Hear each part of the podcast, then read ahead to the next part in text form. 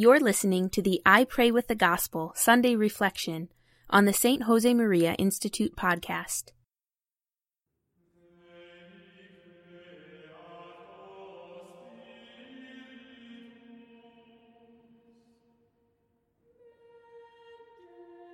In the name of the Father, and of the Son, and of the Holy Spirit. Amen. My Lord and my God, I firmly believe that you are here, that you see me, that you hear me. I adore you with profound reverence. I ask your pardon for my sins and the grace to make this time of prayer fruitful. My Immaculate Mother, Saint Joseph, my Father and Lord, my guardian angel, intercede for me. The 18th Sunday in Ordinary Time. A reading from the Gospel of Luke, chapter 12. The land of a rich man brought forth plentifully, and he thought to himself, What shall I do? For I have nowhere to store my crops. And he said, I will do this I will pull down my barns and build larger ones, and there I will store all my grain and my goods. And I will say to my soul, Soul, you have ample goods laid up for many years. Take your ease, eat, drink, and be merry. But God said to him, Fool, this night your soul is required of you, and the things you have prepared, whose will they be? So is he who lays up treasure for himself, and is not rich towards God.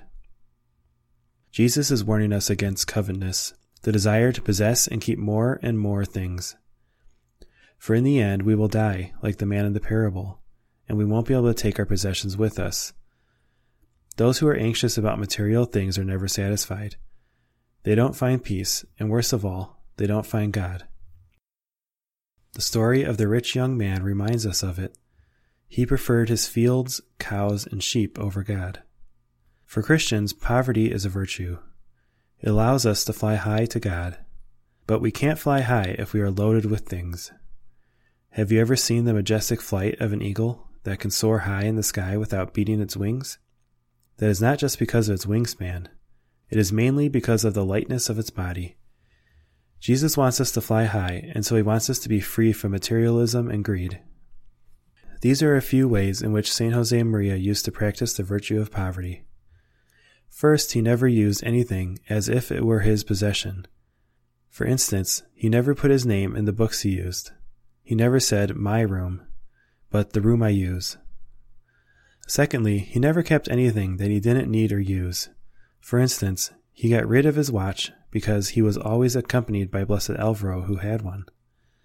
Third, he never complained if he didn't have something he needed. Blessed Alvaro commented that in forty years at his side, he never heard a complaint. Last, when he could choose, he chose the worst for himself. Maybe we can try these tips ourselves. Mary, my mother, you can teach me about poverty. Help me to be detached from material things. I thank you, my God, for the good resolutions, affections, and inspirations that you have communicated to me in this meditation. I ask your help to put them into effect. My Immaculate Mother, St. Joseph, my Father and Lord, my guardian angel, intercede for me. In the name of the Father, and of the Son, and of the Holy Spirit. Amen.